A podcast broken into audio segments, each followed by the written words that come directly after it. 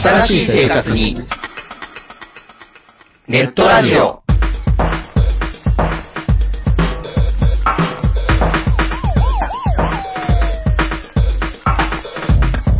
動画配信はパケット食いすぎオリジナルドラマも見切れない。ゲームは集中しすぎちゃもう少しのんびりな接し方、ないかなう。そんなあなたにネットラジオをどうぞ。聞きたいときに聞きたいだけきっとあなたのお気に入りが見つかる新しい生活様式に完全対応。桜川マキシムジャスト。ビッグバットボス黒原遥人千葉文化放送、ひろしと。ネオチラジオオスパフとマグビーがお伝えしました。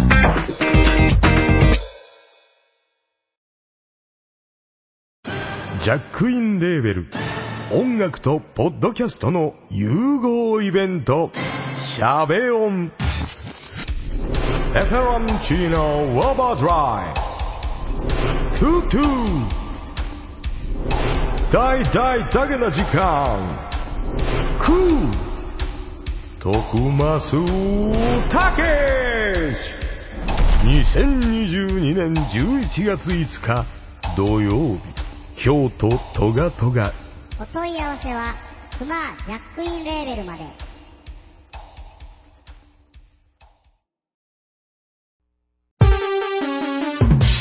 ここはめったに客の来ない街の片隅の小さなおもちゃ屋そこで手伝いをしている僕は仕事よりもだらけた店主と雑談ばかりしているこんなので僕のバイト代出るんだろうか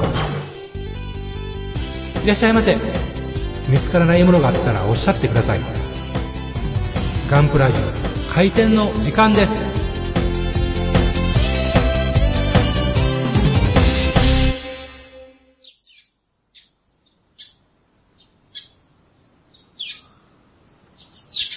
こんばんは。こんばんは。あ、どうもいらっしゃいませ。店長、お久しぶりでございおます。久しぶりでございます。あご無沙汰しております。あ、これはこれは榊原社長。また呼ばれてお久しなぶいのりでに。ござ います。夏と冬に恒例行事となりました。はい。まあ、あの、ロケットモデルの、まあ、榊原社長に来ていただくのは、うん。まあ、こあのーいろいろご質問も来てましてですね、は社長。い。はい。来てますよ。え、ありがとうごもうざいます。さ、じゃあ早速。というか、あれ、よまよいさんはえ、あれどうしたんでしょう ね。あれ彼はどこ行ったんでしょうね。どこ行かれちゃったんですかあれ、いつもの、あの、常連、アルバイト は、常連アルバイトだアルバイトの。アルバイトお休みみたいですね。ええマジですか。なんか例の病にかかっちゃったとかね。例の 病。濃厚接触者みたいになって。ええそれはちょっとシャレにならないんです けど。まあ、それは、ね、冗談ですけれども。はい。まあ、ちょっと、よまよさんが今回、ちょっと、なかなかに、まあ、重大なトラブルと言いますか。 どうしたんでしょうね。ねえ、ちょっと、エニグマ工房に来れないと、はい。いうことで、まあ、3人で進めといてくださいという、メッセージが。種明かすんかいな。ねえ、来ましたんでね、まあ、しょうがないんで。まあ、しょうがないんで、うまんあ、あの、ま、たね、収録中にね、うん、入今っ井さてんがくれば突然わーって入ってきてくれたら、いいんですけどね。ねえ、いいんですけど、まあ、まあ、どっちにしろ今日はもう、今メイ日ンは3プラス。ス1で、 3プラス。まあ、あの、メインが社長なので、もう、ああ、メインは猫じゃないんだ。 いや、なんかね、なんでや。こなんか入ってきたの。おいちょ、で、いけ、出ていけ。 まなんか私が一人寂しくしてるから、慰めに来てくれたみたいで。あなるまほあ、それど。はいいんですけど。まあ、あの、じゃあ、はい。なんか今日、社長宛てにメッセージが来てるということなんで、はい。じゃあ、早速、あの、早紹速、介。紹介させていただいていいですかはい、はいはいお願いします。はい。よろしくお願いします。す。えー、一通目なんですが、はいはい。えーと、メガネさんっていう方が、メガネさん。はい。おお、お初ですかお初ですね。おありがとうございます。えー、まあ、榊原社長へ質問箱ということで、はい。はいはい。えー、数年前に、はい。フィストオブウォーのツイッターで見た、ウク戦車は出す予定はないんですか、はっいてああ、ねあれ良かったっすよね。自分で言うのもなんだけど。 ないんですか、あのですね、まあ、こう、うちをずっと追っかけてきてくれる方だったら、こう、記憶されてるかもしれないですけど、はい。結局あれ、せ車体自体がロシ、ソビエト戦車、ロシア戦車、いだったじゃないですあそか。うです T72、はい T90、80をベースにしようとして企画、あの企画してたんですけどね。はい。 72分の1。で、結局あのモデルコレクト、こう、大幅な自社工場のこうトランジションとかがあったじゃないですか。こうえいろんなものを廃盤にして、自分ちの工場にしちゃ、一箇所集約したっていうのがあって、その時に、あのその T72、80、90とかの金型は捨てちゃ、捨てちゃったから、ー、ああれ自体はで、もうできないですよね。ー、なるほど。ええうん 残念ながら。そう。ただ、あの、今の35分の1はい。のシリーズ、ドイツ戦車しか作ってないですけど、えまあえこれを浮かせる可能性はあるんですよああ、いいですね。ああ、そう、無重力なのか、ホバーなのか、ちょっとわかんないですけど、えうん、まあ、車体下部作り変えて、そういうのを部品を作って、えうん。これらを浮かすことは、なるほど。まだ可能性としては残ってるんですよ。うん。うん、まあ、ドイツの技術を持ってすれば行くでしょうん、浮きますね。う。うん。 ドイツだから。浮かしてもらいましょう。うん。だからそれに関連して、あのー商品開発情報、状況っていうか、あの、よ予定なんですけどね。えまあ、今は72分の1ほとんど廃盤にしちゃったって言ったけど、まあ、ええあの、4脚戦車72分の1の胴体は残ってるんですよ。えはいはい。うん、だから、新しく砲塔を作って、こう、今35分の1で展開しているような砲塔を縮小して7人にして、あの、4脚に乗せて72分の1の新しい4脚戦車として商品展開する予定はもちろんある、あります。ああ、なるほどね。でプラス35分の1の戦車に、既存戦車に足を生やすのも企画は進行してます。ああ、なるほど。ほうほうほう。うんで、それを、その関連で、だから、さっきも、先ほども申し上げましたけど、35分の1の戦車や、その、将来的に出てくる72分の1の戦車、うんはいあの、35からスケールダウンした戦車、はい。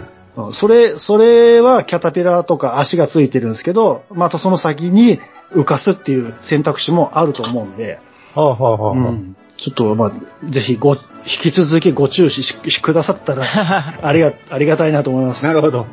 長い目で見てねって言うんですよね。うんそうそうですね。 いつもながら。はい。なるほど。わかりました。まあ、長い目で見ましょはい、お願いします。う。えー、じゃあ、ということ続ですきましてですね、はいはい。えー、マジンさんからいただいておりますね。おお、マジさいつん。もありがとうございます。社長へ質問箱で。えー、エニグマ店長前さん、そして、榊原社長、こんにちは。はい、こんにちは。えー、 ツイートで質問を募集しているということでしたので、ゲスト出演されるような気配を感じましたので、はい。お送 りしますって、勘のいいガキは嫌いだよ。本当っえー、まず、ロケットモデルズ、ウォルターソンさんと5周年おめでとうございますと。 あありがとうございます。本当にありがとうござい5ます。周年ですか。おめでとうございます。はい。うん。えーガンプラジオさんを聞き始めてから、プラモデルの出戻りいたしまして、ちょうどロケットモデルさんのプラモデルの話題も出ていた頃だったので、もう5年も経っていたんですね、と。本え当ーいろいろ大変との話は、えー都度伺っていましたので、とても嬉しく思っています。これからもよろしくお願いします。はい、こちらこそお願いします。ありがあとうモござデいまルす。キット999の KV1 とシャーマンいただきましたよっていうことで。あありがとうございます。さて、質問なのですが、はい。えーコロナがようやく落ち着いてきたと、うんほっと一息ついたのもつかの間、はい。えー今度は戦争が起こってしまい、し,、えーしまって、またまたプラモデル界隈も大変になってると思いますが、はい、はあえー確かズベルターなどはロシアのメーカーだったと思いますし、い。うん。えーウクライナにも老舗プロモプロモデルメーカーがありましたし、心配です。うん素人考えですが、原材料費がこれから交渉していくでしょうし、円安も進行してダブルパンチで、うん。その辺、やはり厳しい見通しをされていますでしょうかうん。えーモデルキット999シリーズは、うんえー個人的にも気に入ってるシリーズなので、はい。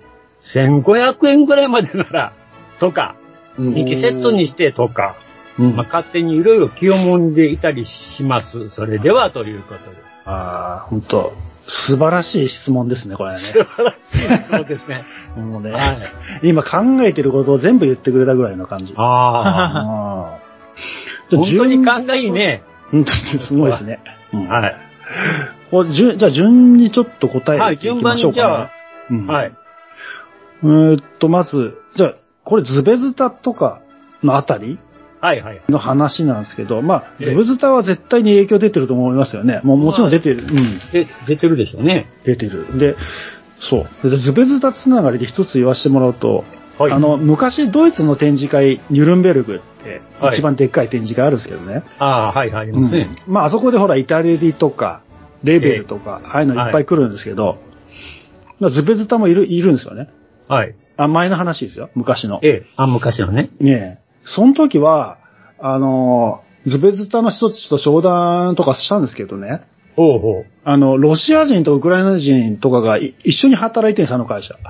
ええああ、そうなんですか。そう。そああ。うで、なんか工場とか金型もなんか行ったり来たりしてたんですよね、あの辺。へえ。ウクライナって 3D とかできる人も結構いるんですよ。有能な人が。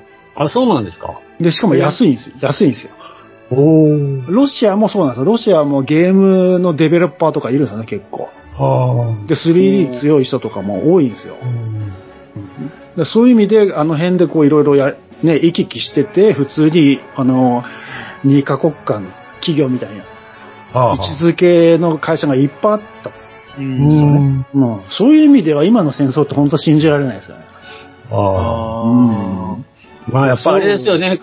個人と国は違うということですね。そうそうそうそうそう、そうなんですよ。だから、それすごい大事だと思うんですよね。個人と国一緒にしちゃうと戦争って終わんないですよ、もそうですね。う。うんはい国は国で、個人は個人で考えていかないと戦争を止める力にならないから、そうですよね。もう、いつもそうですよね。大体どの戦争も。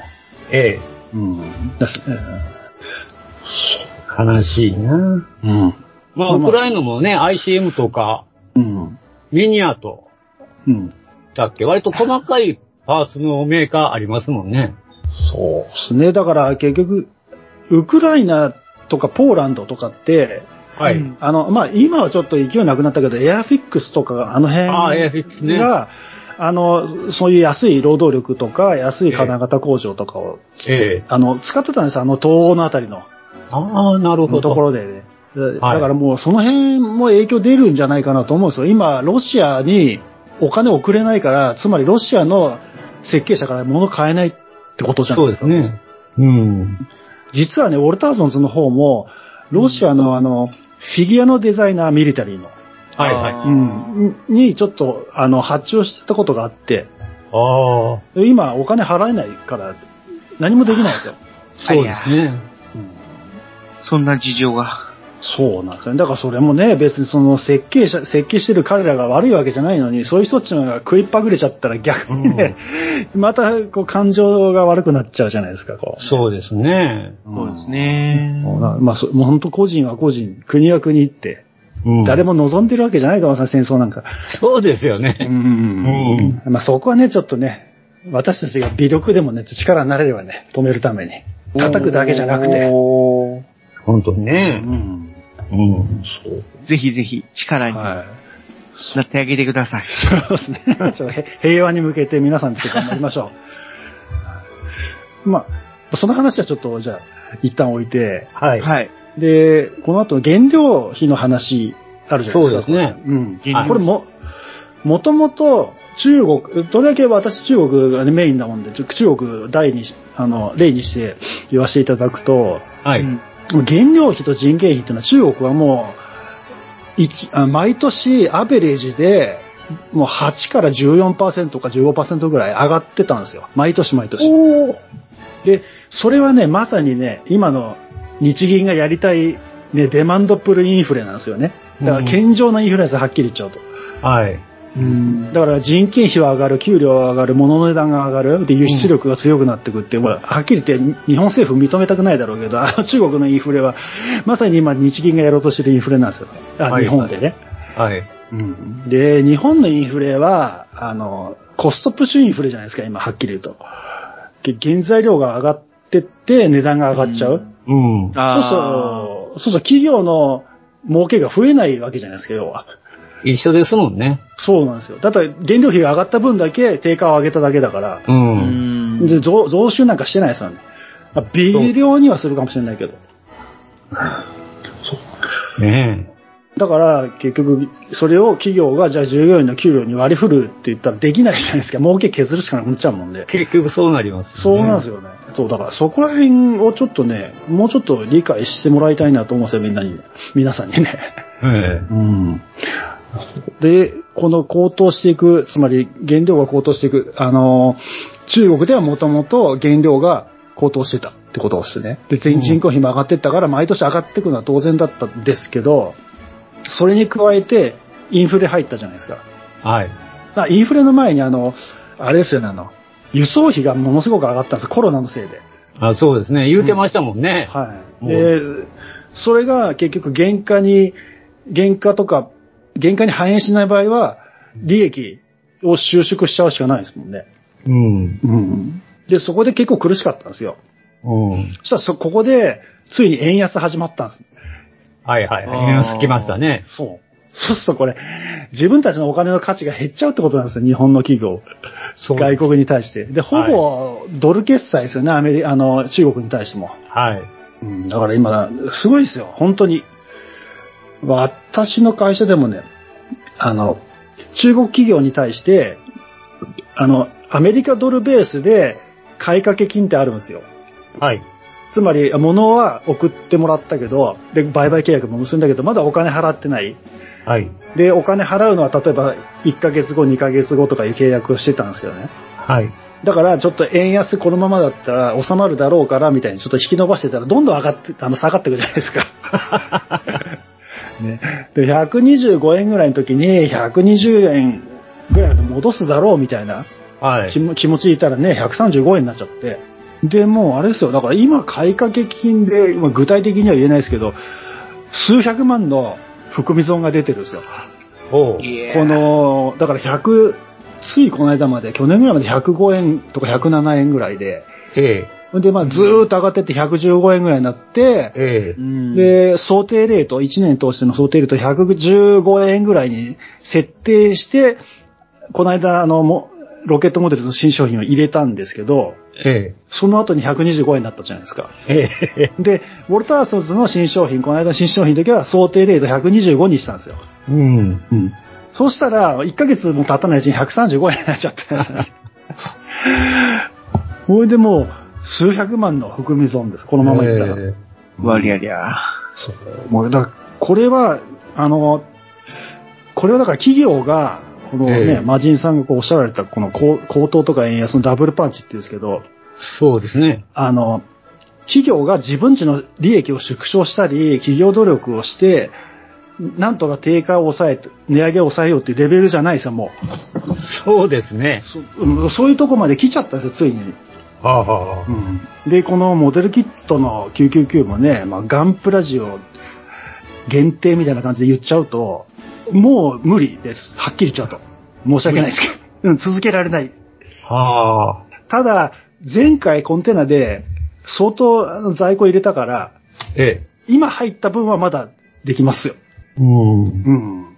で、こっから先は多分この円相場と、この、か、ね、原料費だとはい無理ですね、もう999は。うん。うん、そういう状況っす。すだから、中国製造しているとことか、何かしらこう、外国に頼ってるような、あの、企業さんだと、はい。もう同じような状況になると思うんですよね。うん。で、999が何が、だ、ダメっていうか、ダメじゃないけど、あの、何がまずかったかっていうと、価格が決まっちゃってるじゃないですか。はい。 999。はい。だから、あの、999を例えば1500、ごま、ね、マジンさんが言ったみたいに1500円でええ。売りましょうとはいかないんですよ。うん。ああ。もう999っていうシリーズ配信にしちゃうしかないですよね、値上げするとなったら。まあ、そうなりますね。だから999はそういう意味でちょっとね、あ多分無理。申し訳ないです。残念ながら、今在庫は皆さんね、あるうちに買っといてくださいって感じ。あ。そうですか。ただやっときましょはい、ただここでね、おっしゃってもらったけど、1500円はい。で、にでも買ってもらえるんだったら、このシリーズはもう箱とか全部ね、新しいデザインにして作り直して、うん。まあ、何かしらね、追加要素なり入れるなりして、継続することは可能っすね。うん。うん。なんか、そういう感じでちょっと考えていかなきゃいけないのかな、思いますよ。うん。あだから、厳しいなうんそれを。できればそうしたいけども、うんだから、難しい輸ですね入、うん、輸入に頼ってる企業、まあ結構多いと思うんですけど、ええ。軒並み値上げしていくと思うんですよ。あ、既存商品は。はい。もしくは一回廃盤にして新商品として出す。その時に値上げがボンって上がるって。うん。なるほどね。もう10年ぐらい前に、確かタミヤさんとか長谷川さんが一気に定番値上げしたんですよね。500円ぐらいとか、うん結構な。幅だったんですけどね。はい。うん。あの時と同じような状況になるかな、と思ああ。まあ、私が中学生の頃のオイルショック以来のあれやな。うん。あ。あったね、そういうの。 あ あったね。みんなトイレットペーパー買い占めてね。そううんですね。よ。うん。なんでああいうことするんだろう ね。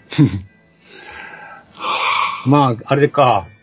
コロナの時もね、結構あのマスクの買い占めとかがあったから、うん。あ。まあ、いつの世もみたいな感じだね。 人間変わらないんですよ ね。ああいうとこね。うーん。まあ、999は一つお休みいうことですね。そう、今の在庫は、今在庫多分、はけ1たら。年、一年分ぐらいあるかな。うん。あるから、1年ぐらいは続き、続ける と、実質的に。ああ。うんじゃあ1年後にまた戻ったらいいんですよね。だからそう、戻ってたら続けられます。はい。そういうことにしときましょう。はい。すいません。まだやめるとかじゃなくて。う。うんん。うん。なるほどね。難しいとこですね、今確かにね。だから、この、何ですか、製品として入れた時点で、うん。あの、私らの場合は、あの、もう、金額がわかるじゃないですか。こう、外国からそのまま商品として入れてきちゃうから、それを売るだけだもんで、ええまあ、か工程としては。その時点で、この、利益がいくらで、こう、原価がいくらで、うん。利益がこれぐらいみたいな計算ができちゃうから、今みたいな感じになっちゃうんですけど、ええ逆にちょっと怖い業界、他の業界とかだと、はい。今はい原原材料を仕入れるじゃないですか。はいはい。で、日本ってもともとね、加工貿易だから、ええ原材料を仕入れて加工して輸出して儲けたり、国内で売ったりして儲けてるんですけど、うん。そこにものすごいギャップが生まれるんですよ。あの、時間的な。ラグが生まれるんですよ。ギャップ。うん。だから、あの、今値上げしない商品とか、ああ。あったとしても、それは元々の資材を半年前に買い付けていったから、うん値上げしなくて済む。うんうんうん。だから、今買い付けした資材を使って商品出すときに同じ利益は出ないもんで、うん。うんその時に企業が絶対値上げしなきゃいけなくなるから、だからよく言われるんですよ半年後に多分日本ってとてもつもない、 こうなんか値上げはい。んが起きるじゃないかって言われてるんですよ。うん。ああ。結局そういうことになりますよね。い今はまた備蓄があるからっていうことで。そうそうあ。在庫、在庫分と新しく生産する分っていうのは分けて考えないと、うん。物価判断するときに。そうですね。つまんない値上げって嫌ですね。うん。でもこればっかりしょうがないな。そう。まあだからできればね、なるべく プラモデル業界には大きな影響がないように願いたいですよね。うんうん。そうですね。なんかメーカーとしてもね、お客さんにこう、こんな定価つけて買ってもらえるのかなみたいな値段の付け方したくないですよ、正直言うと。こ れ気軽にね、うん。おお手軽だね、だですね、みたいな、こう、救急救みたいな感じで言ってもらうのが一番嬉しいですよね。まあそうですうね。んで、うちも利益が出て、お客さんも楽しんでもらえるっていうのは最高なんですけど、うん。まあちょっとしばらく我慢してもらうしかないから。 まあ、そうですね。まあ、全体的にも我慢せな、しょうがないに時に来てるもんね。うん。別にプラモデルだけじゃないし、うんガソリン曲がってるし、ガソリン高くなっちゃったね。そうよ、びっくりよ。で、でもまあ他のいろいろ食品メーカーさんも値上げしようもんね。あれはナンもパナンう、しょうがないですね、あれ も。えあの、あっちの値上げもしょうがないですよね、本当そう、結局止そうまらななるいですよよね。ね。うん。ここで痛いのがしこういう、あれやな、趣味嗜好でやってるメーカーって辛いよね。ああ我慢できる人は我慢するかもしれないけど、やめちゃう人はやめちゃうんですよね。そうかあなやめちゃうかなで、でで、おそらく低価格帯のキットが一番影響出ると思うんで、はいはいはい。だからそういうのが、やっぱ、どうだろうな、新しく展開するところが減ってっちゃうっていうのもあるかもしれないですよ。うん。で、前回の時もちょっとお話ししたかもしれないですけど、あの、カプセルトイなんかが一番きついですよね。ーカプセルトイ。あのガチャガチャの。ガチャガチャ。なぜかっていうと、あれもう商品を企画した時点で、何円って決まってるじゃないですか。あー。 200円で300円、400円、500円とか。そうですね。盛り上が決まってるもんね。そう。で、企画って大体半年ぐらいですよ。もっと前かもしれないけど。うん。で、今の時点で言うと半年前ってまだ115円ぐらいじゃないですか。そうですね。その時点で企画してたもんが、今じゃあ輸入してお金払いましょうってなったらね、20%近く高く払わなきゃいけなくなっちゃって、うん。で、ガチャガチャのこの原価計算ってすごい厳しいんですよ。本当うんに。厳密だなんで、多う分200円ガチャとかはもう300円のガチャにしなきゃいけないぐらいのレベルになっちゃってて。うん。で、そういう何点かの商品っていうのはもう発売中止になっちゃったりしてるんですよね。ああ。もしくはこう発売、あせ量産を遅らせて様子を見ようみたいな、うんかあのメーカーさんもいるみたいですよ。なるほど。まあ、しのきを削るしかないって感じですもんね。まあ、耐えられるところは、あれやけど、耐えられへんとこってほんま、崩れていくよね。そうなんですよ。だから本当はこの資金力が少ない会社っていうのは、まあうちもそうだったけど、あの、支払いを遅らせてもらうんですよね。うん。うん。例えば今日頼んで、じゃあ1週間後に払いますっていう場合と、今日頼んで3ヶ月後に払いますって言った場合の違いっていうのが、ああ、1週間後に払う場合はまだ、うちは商品を発売して、その売り先からお金回収できてないんですよね。うん。だから自分の手持ちのお金で工場には、工場なり向こうの企業に払わなきゃいけないんですけど、ええ数ヶ月後の場合っていうのは、もう商品だけもらってこっちで売って、お客さんからお金をもらって、そのお金で仕入れ元に払えるわけですよ、お金を。うん。だから少ないお金で会社回せるんですよね。うん。ただ、もし今それをやってる会社が、まあ、い間違いなくいるんですけど、いたとしたら、うん。結局100 115円でそういう契約を結んだのに、支払いの時135円になってるっていう。うん逆にこう首絞めるようなことにな,、うんなっちゃう。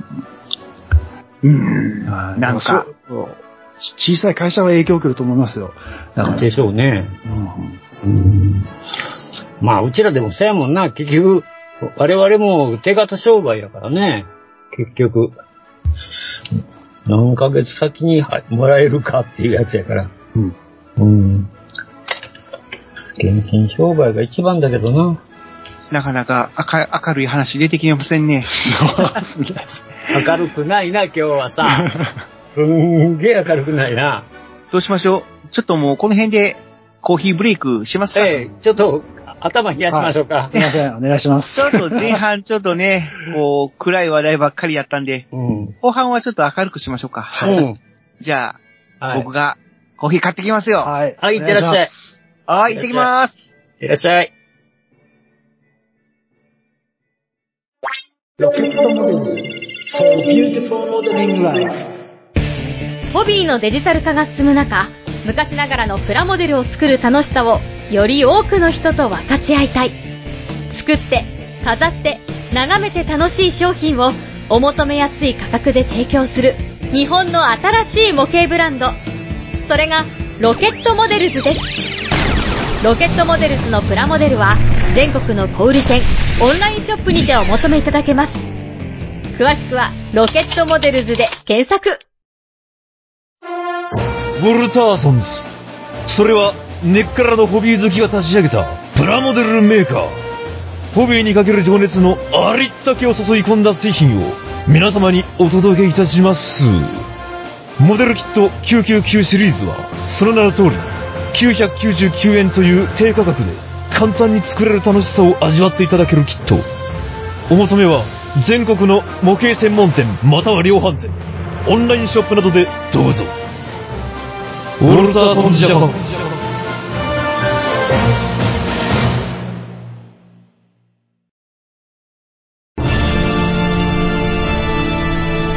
あーはっはっは山よいカレー好き悩みを申すがよい。あ松尾も総帥様何を求めればよいのか私はわからないのです私はもっと刺激が欲しいんです。では助けようそれは毎週金曜日深夜更新サバラジュを聞くがよいははーははービックビックじゃぞよまよいさん、もっちさん、エニグマくん、プラも作ってますかゆいまるです。はい、ただいまあご苦労さん帰りました。ありがとうございますはい、いっぱい買ってきましたよ。はい。じゃあみんなで乾杯。はい、乾杯。乾杯。ぷはー、この一杯のために生きてる。 あ、ちょっとリフレッシュしましたね。じゃあ。あんたはミサトさんか。ミサトさんと来たか。じゃあ、後半はちょっと明るい話題ということで、社長。はい。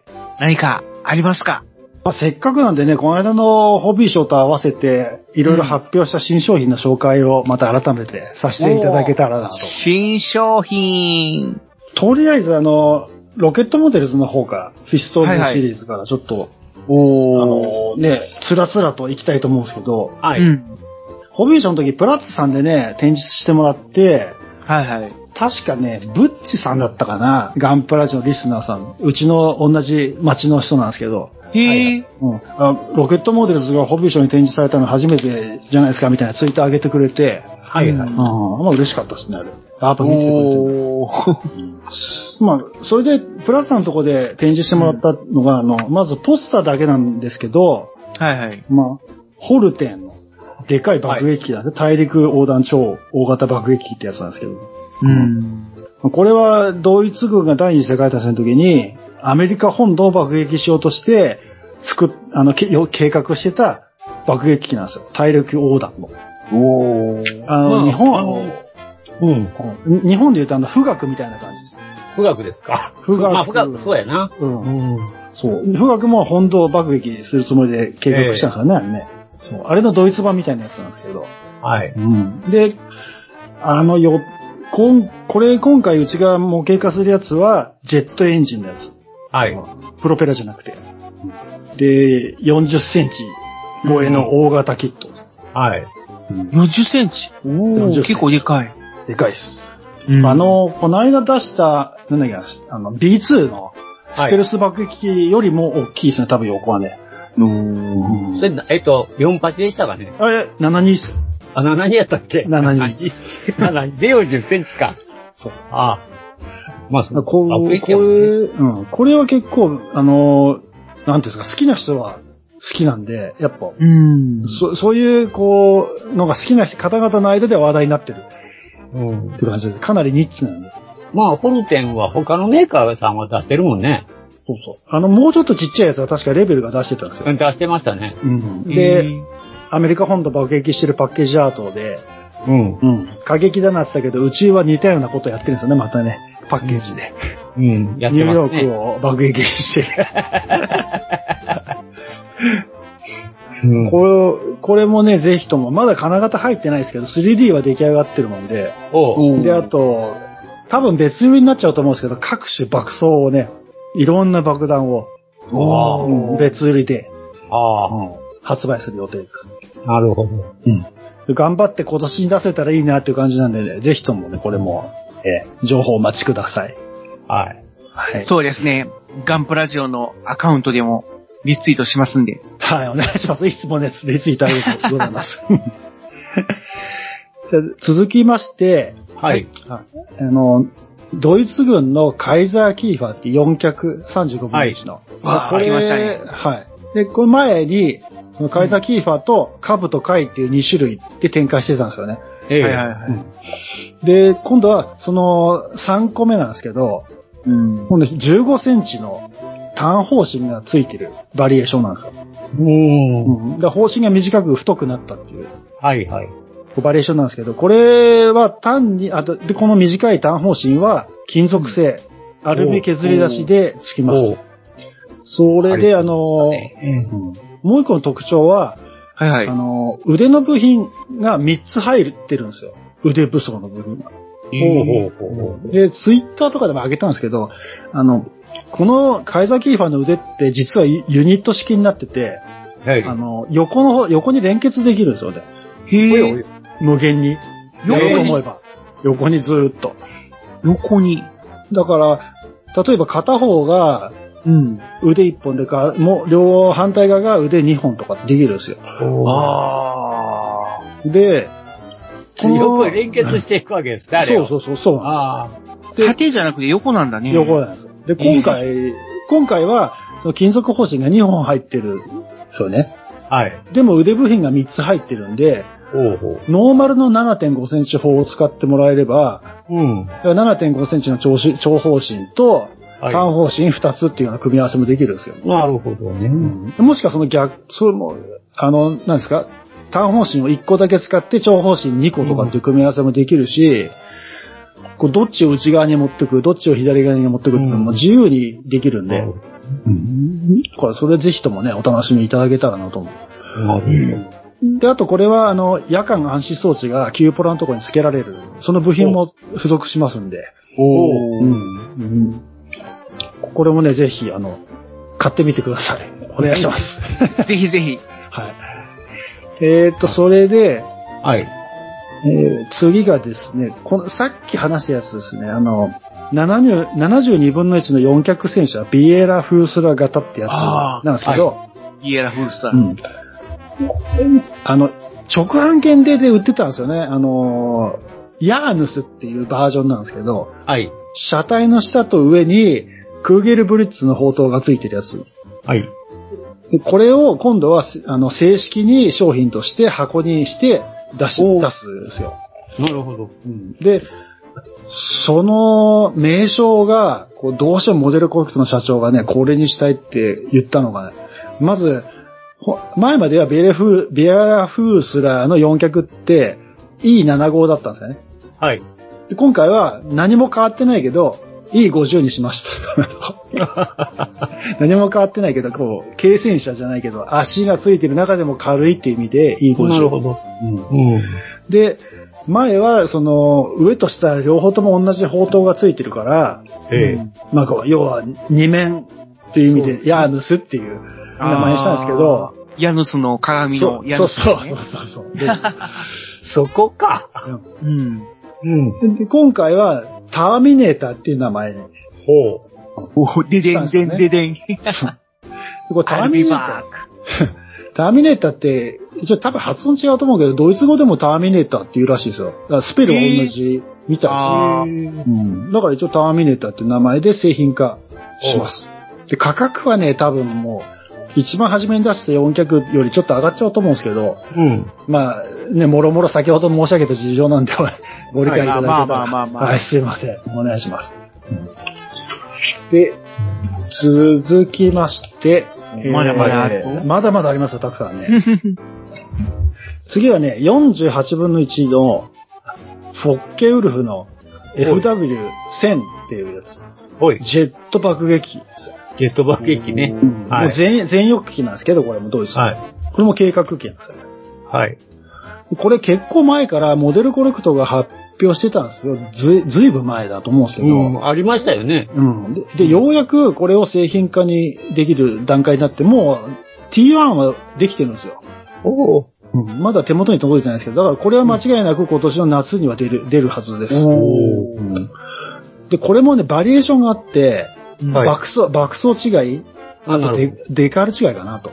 うん。ね2種類あるんですけど、ちょっとそれを同時に出すかどうかはまだ決めてない。はい。これもだから随時、こう進捗あり次第ツイッター上げていきます。はい。これもね、結構でかいです。うん。まあね、ヨカもね、7800円で。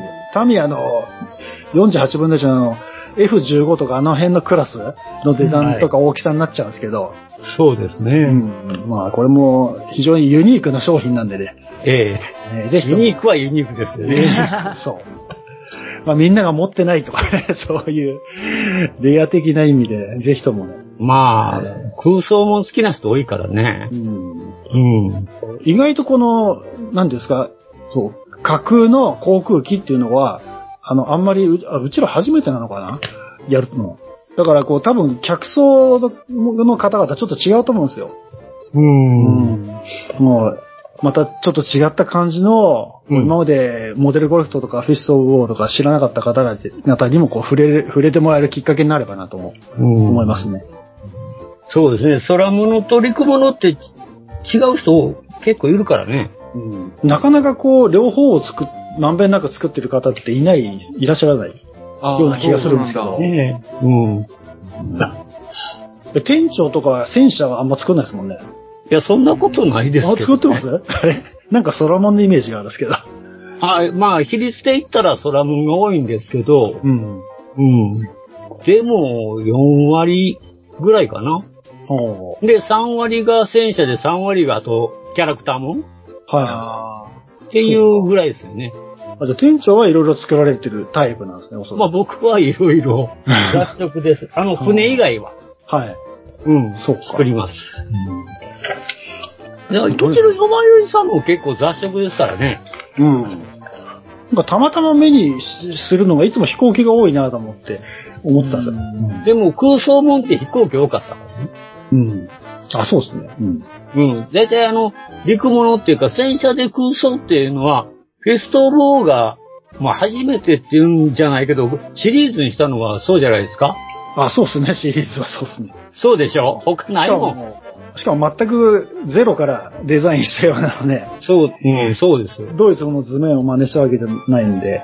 うん。だから実はなかったんですよ、今まで。うん。だからいいとこにはついたんですよね。うんでも最近どうですかようやくなんかブランドとして認められたのかな ような感じはしますけど。まあ最初は見なくて、なんかき、極物と見るよね。うん。いや、でも、どうなの最近でも、あれ、あの、よく話題になってますもんね。ありがたいだからやっぱ最近やっとこう根付いたんじゃないですかまあ、商品点数増えたってのもあるし、まあ、金型の性能も上がったっていうのもあると思いますよね。なんかだもかうらそろ最初そろは、さ、あの、みんなパッと出てパッと消えるんちゃうかとそ思ううじゃそうないそう。そんな印象がすごいあったっすよ。ね、あるやん。やっぱりみんなそう思うじゃないですか。まあ、なん潰かれた後に安く買えばいいや、みたいな、そんなノリだったっすそうよ。そうっす、まあそういう、うんだったんだけど、それがもうずーっともう5年続いてるっていうのがね。そろそろどっかの量販店のショーケースの中をね、飾ってほしいです よね。そうだねでガンガンプラとかと交えて、あれ、上司、キッズランド本店さんは飾ってくれましたよ。去年の年末ぐ らい。あ、あありましたね。うんそうそう。マジでへえ。まああったよ。だって行ったじゃん、それ。まあ大阪の方そうかなそうそう、大阪で大。だからこれからもっと、ね。そう、いろいろね。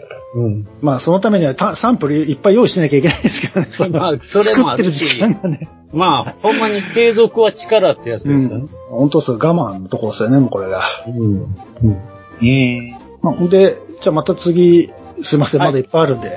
はい、どうぞ。すいません。じゃあはい、どうぞ。はいつあ次がモデルコレクトブランドなんですけど、はい。あの、ソビエトの MTLB っていう、こう、兵員輸送車なんです。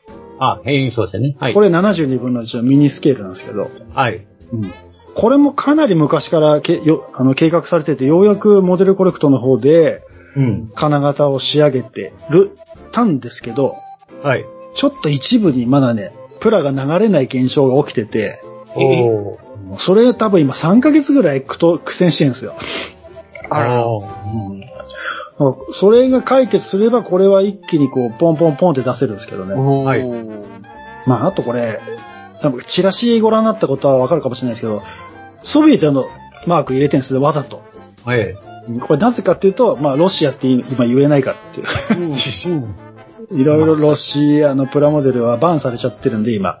あーでね、早速この Facebook のファンからツッコミがあって、あの、モデルコレクトの Facebook の方のページ、あの、ページなんですけど、はい。 MTLB のこのバリエーションはソビエトの時代なかったよってツッコミが来てたん ですよ。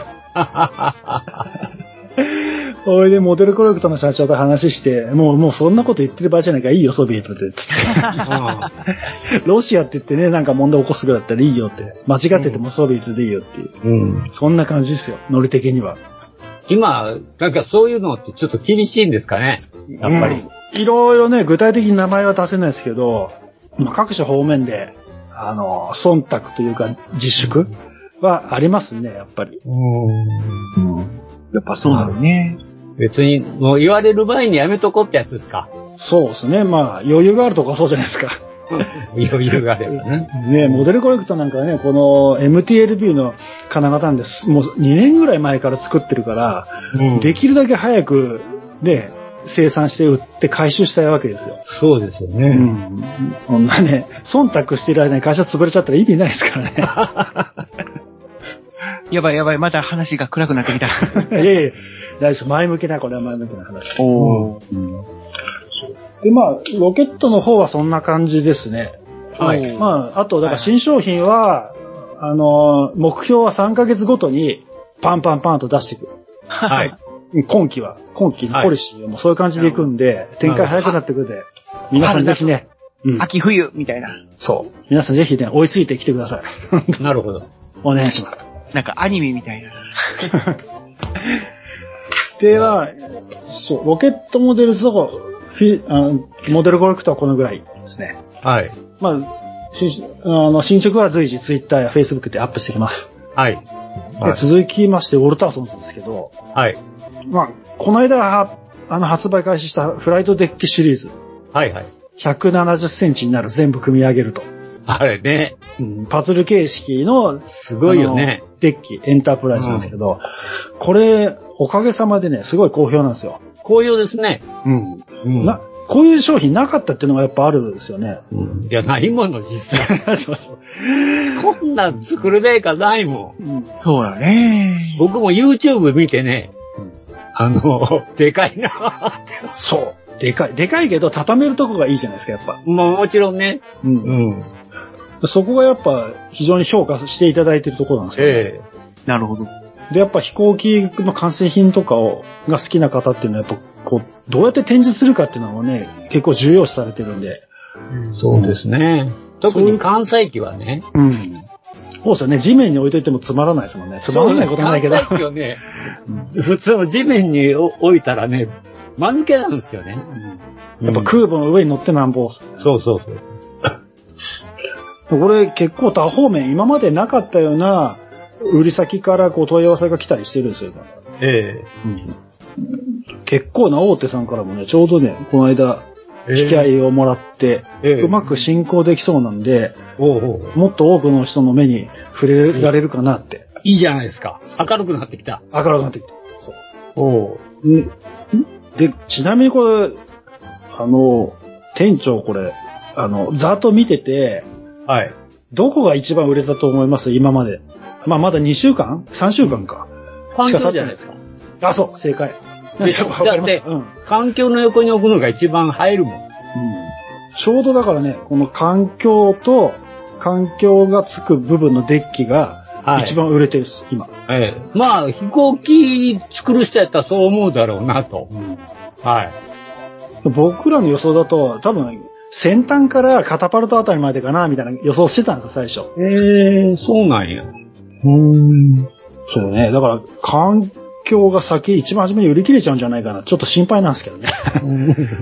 バランス悪そく。うそ、そこがやっぱり違うんやな僕も環境がやっぱ欲しいよなって思うもんね。で、僕ちょっと思ったのが、はい。ここの環境に、えドラグナーを 置きたい。え。そうそ うそう。よく言ってた方いいたんですよ。あやっぱりいるんだ。 でもね、まだ写真はね、見てないですね。そうですよね。あんまり見ないですよね。うん。なんかザクを、ザクを置いてた方はいらっしゃったんですよ。あジョニー・ライデンかなんかのザクを置いてくださった方は。まあ、いろいろ起きたくなるよね。でもやっぱりドラグナーでしょ。 空母といえば。まあ、空母といえばドラグナー。あれ、ドラグナーってなんか、プレミアムバンダイかなんかで、で、出ませんでしたっけ ?HG かなんか。確か。受注取ってませんでしたっけ、なんかで、確か出てたと思うんですけどね。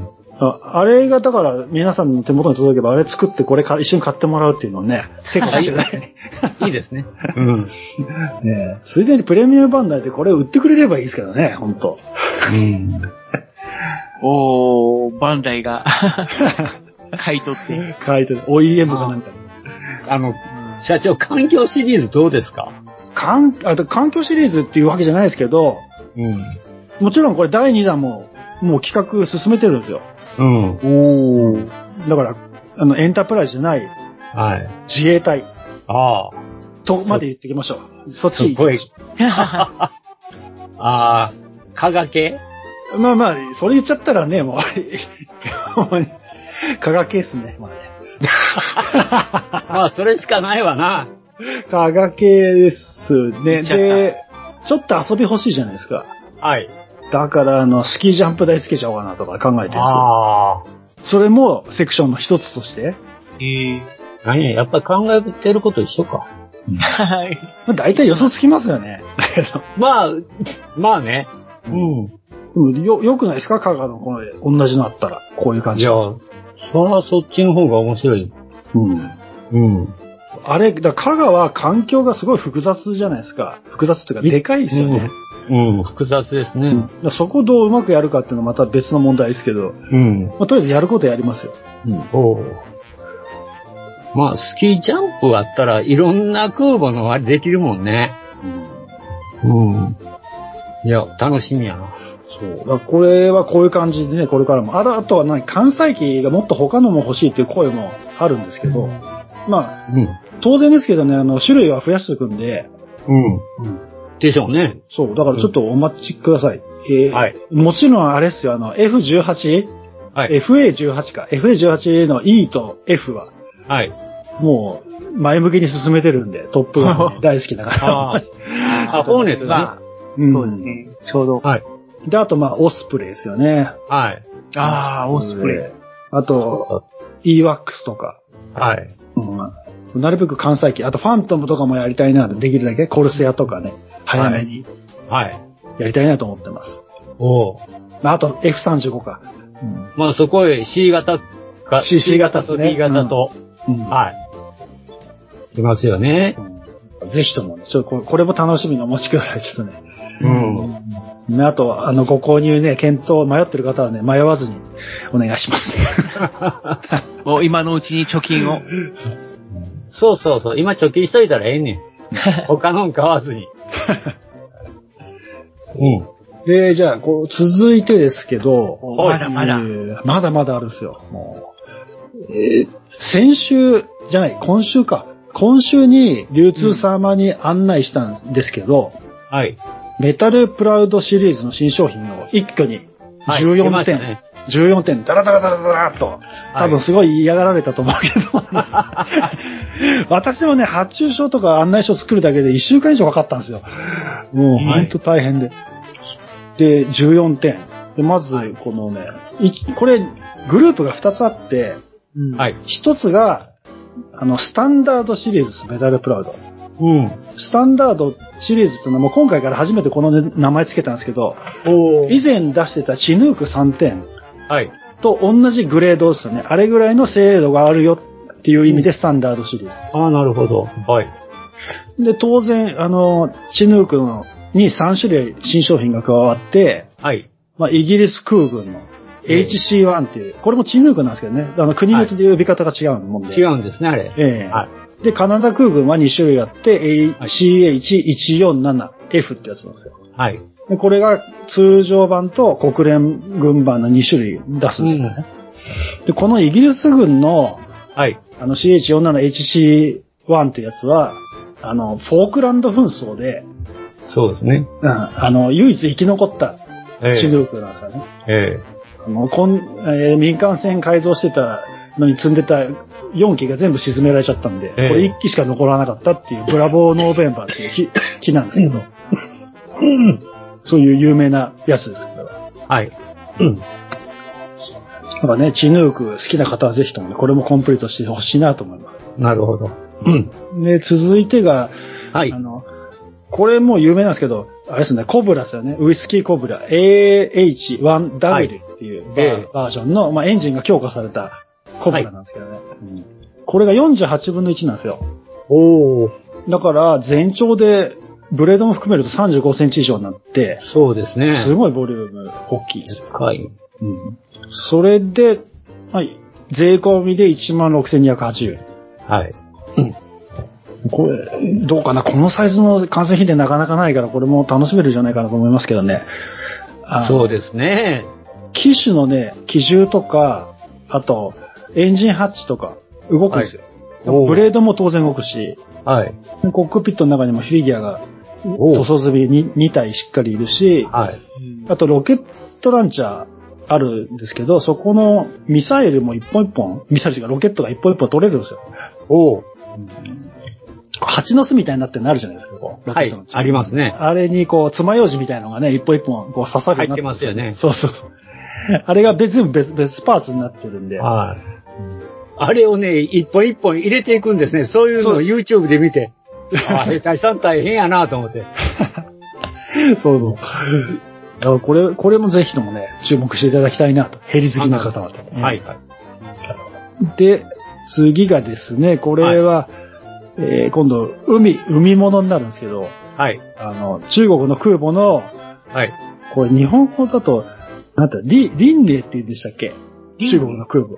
リンネイ。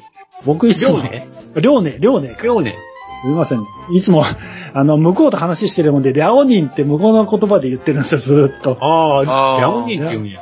うん、そうおーそう。そう、あの空母が、も、はいう2種類。700分の1、フルハルなんですけどね。はい。で、出ます。で、1個が、はい。い一つ目がこれちょっとね、 どうだ、微妙なんだけど、香港にはい2017年に寄港した時のはい。バージョンで、あの、あその時に、ニーハオ香港、香港って一文字作ったんですよね、看板で。おはいーはいうんで、その一文字も作るんですよ。おーね、今はちょっとね、今はとんでもないことなんだけど。そうですね。ええなんか、シャレ聞いてんな。で、もうい、もう一種類が2016年に遠洋訓練やった時の、はい。そう、これ、リャオニンなんですけど、はい。うん。これは甲板の上の一文字がちょっと違うんですよね。あうん。中国の夢は強、強い軍隊の夢みたいな、こう、6文字の一文字なんですけどね。それがつくんですよ。あ。おーで、これ2種類とも関西機がつくんですけど、内容が微妙に違うっていう。はい。それであの、フルハルなんですけど、あの海上航行状態を再現したブリスターですよね。おーあ、の、海の色がついて、波もつ、波模様もついたブリスターがついてるんで、おーウォーターライン的な展示も可能です。できるんだ。うん。その関西機とかもいろいろ楽しいんでね、この発火の時のエフェクトパーツとかもついてるんへで、え。もし興味がある方はぜひホームページを見てください。おああ。願いします。あ、J20 ですかアートがありますね。はい。ああ、そう。うんへえ。で、続いてが、はい。ヤクト T が32分の1です。はい。これはもう完成品ですね、普通に。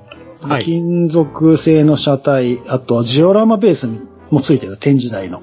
はい。ジオラマ風ベースですね。あとフィギュアとか、はいあの塗装済みで付いてるんで、はい。まあこれは、その立体が、これは樹脂なんですよね。あ、こっちは樹脂なの樹脂製なんですよね。はいはい。まあ、だその分価格がやや抑えめになってる。はい。ということで、これも詳しくホームページお願いします。はい。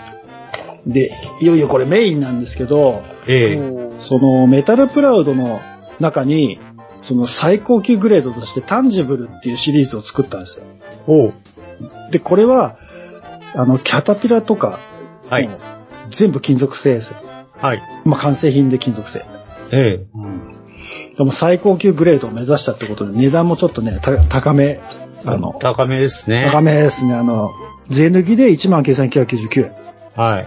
まあ、結構値引きはね、販売店さんもしてくれると思うんですけど、えでは塗装済みのフィギュアとか、まあす、あの、ストームタイガーで言ったら、あの、塗装済みのフィギュアが何体かついてたり、うん。あと内、中の、こおうう、弾薬も全部、弾薬ラックとか、あの運転席とかまで再現されてるんで、エンジンも再現されてる。あるインテリアもあるんです。はい。ええ。方針が上下左右動く。はい。で、あと、フェンダーが取り外し可能。はい。よくフェンダーね、1枚剥がれてたりするのあるじゃないですか、よく。えうん、プラモデルでも、そういう表現される方多いですけど、これもう付け替え可能なんで、え。なるほど。もう取ったりはめたり自由にできる。ねうんこれもジオラマベースが付いてます。おで、シュシュえーシュトルムティーガーは2種類ですね。おと、あの、い一つ目が、あの、試作型ですよね。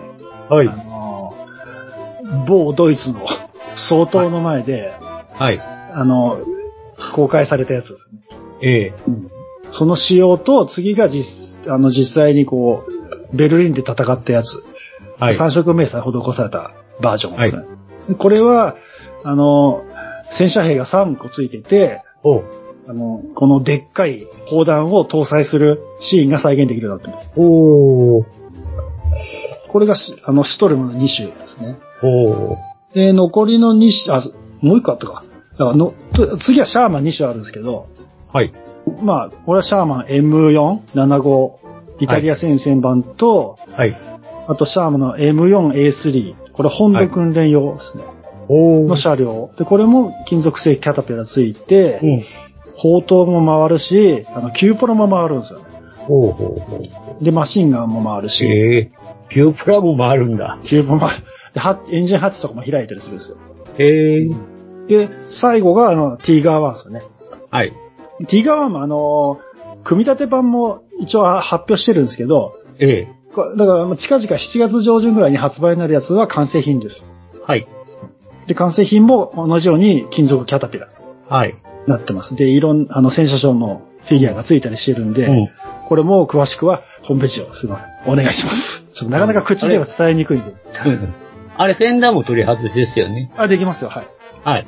なるほど。これがね、今のところこう、皆さんにお伝えしたい新商品、ちょっと長くなっちゃったんですけど。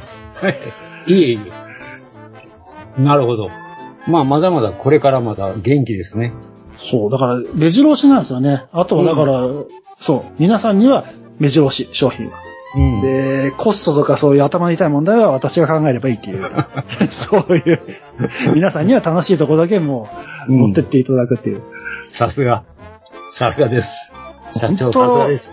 あれですよ、ここ1ヶ月ぐらい高血圧、なりかけてましたよね、本当そう血圧上がってる。血圧上がってもうね、頭がズキズキズキズキしてましたからね、本当に。うん大変だ。ところで、はい。あのー、メッセージをいただいてるんですよ。あ、本当ですかはい。いやいや、いただいてるんでしょって。あ、僕がですかあ、すいませんね。 ごめんなさい。間違えた。勘違いした。 そうだった。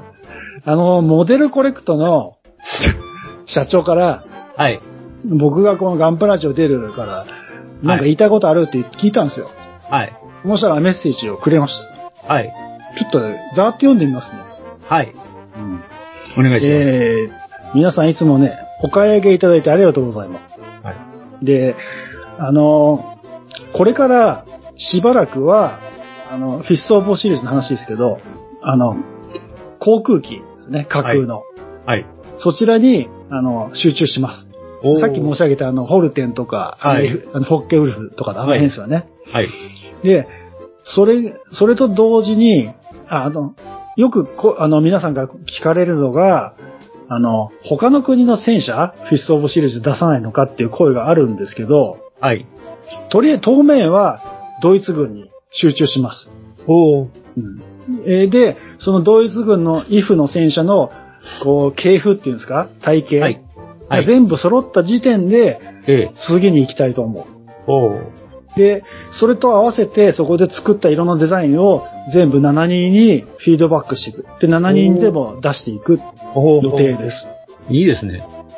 で、そうすれば、この両方の設計とか、あの例えば 3D とかを無駄にしなくて済むんで、なるほど効率化のためにそういう風にやってき,、はいます。はい。で、あと、最近、金型に関しては相当な向上が実現できましたと。おあの、そのために、あの、こう、生産効率とかも良くなったし、はい。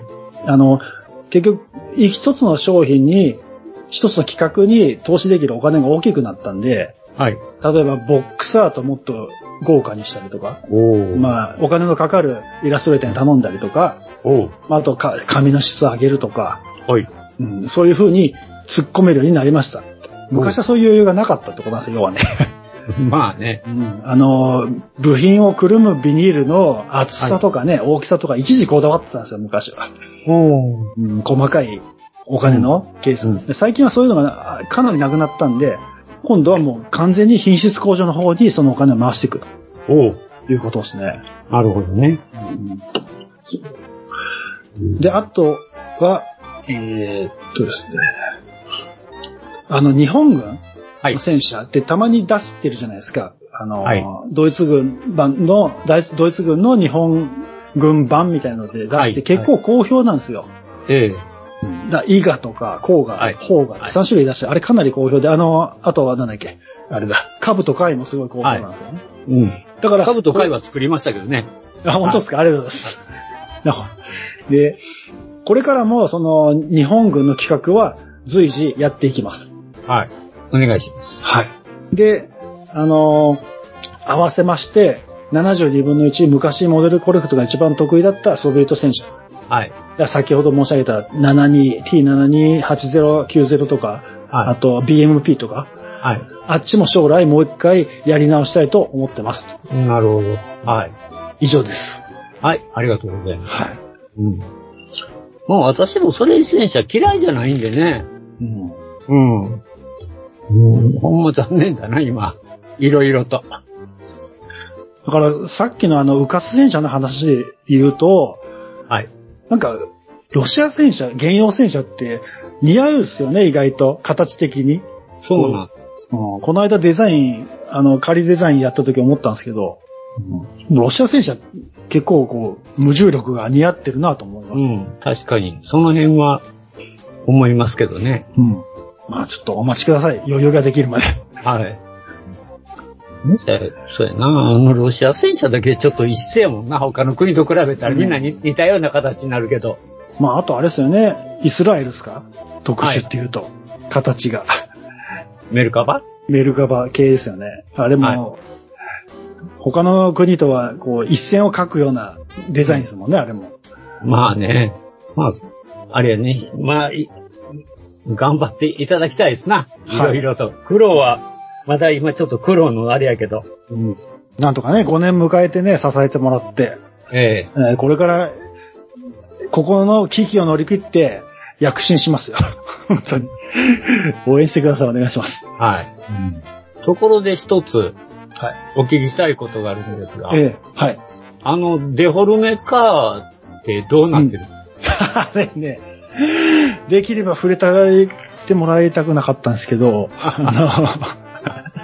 の、あのね、設計と、うん設計の段階で結構な問題が発生してたんですよ。うんあの、3D を作ってるところが、あ悪く言うとトンズラしたんですよね、 要は。で、中途半端に残った 3D を、で、なんとか進行できないかって苦労してるたんですけど、はい。それがなかなか難しくて。うん。うん。そう。で、そうこうしてるうちに、ね、じゃあ、その、その、その、その、その 3D を直して、じゃあもう一回もう、あの、金型にまで行きましょうって言った時のコストが、うん。もうほぼゼロからやるのと一緒ぐらいあなっちゃったんですよ。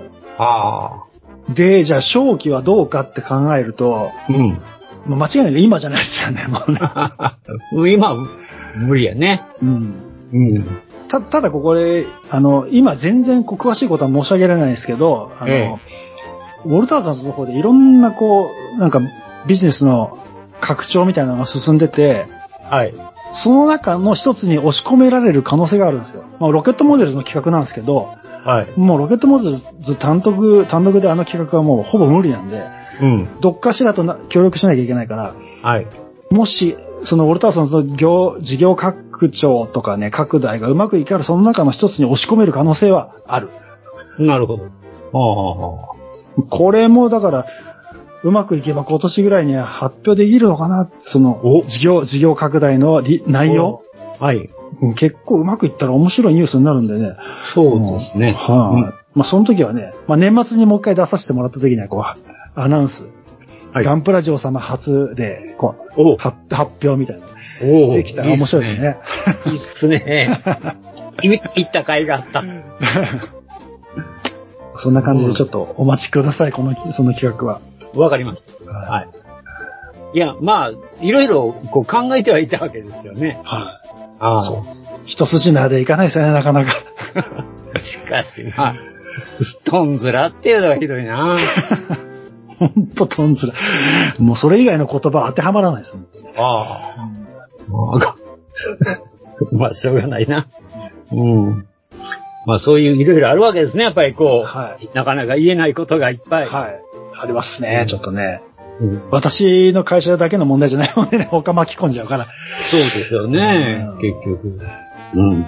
まあね、ガンプラジオさんのね、イベントね、本当に行ける時あったらね、行ってそこで思いっきりぶちまけたいですけ どね。オフレコで。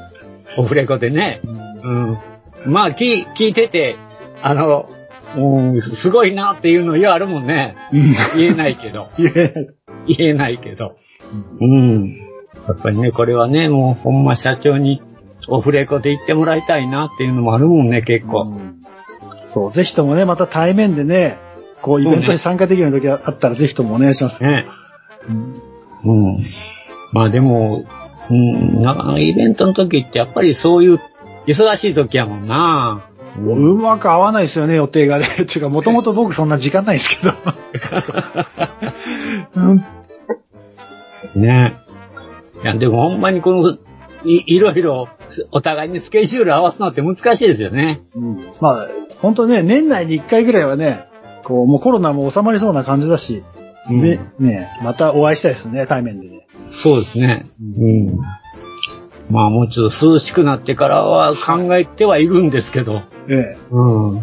そまあできればいいなっていう程度なんですけどね。う。神戸ですね、お邪魔させていただきますよ、ぜひとも。ありがとうございます。もうそこで思いの丈をぶちまけていただきたいです。はい、そうですね。まあな、なんだかんだ言ってる間に結構時間来ました ね。そうですね、喋りすぎましたね、しょう ま一応社長思い残すことないですかもう全部言いました。あもう言い過ぎぐらいじゃないですか。新そうだね商品情報だけで30分ぐらい喋りましたか らね。いや、いいんですけどね、別に。もうそれがもうメインなんで。もうあとはもうほんまに言い忘れたことがなければ、もう、あの、ここらで、もう、締めようかなと、思うわけですが。まあ、本当ね、ガンプラジオ様のね、しご視聴者、し、聴者、聴者様、ね、うちの、 うちのアカウントもよく見てくださってるみたいだし、うん。で、あれですよね、フォロワーも増えましたよね、ガンプラジオさん。まあ、うんまあ、うちはもうぼちぼちですよ。本当ね。はい。うんいろいろとねまあ、魅力ながら、なんとか応援できれば、はい。いいなと思っております。はい。ぜひともね、皆さんの、これ、これ聞いてくださったら、うちのね、ホームページとかね、ツイッターとかね、よく、そうですね。見てくださればありがたいです。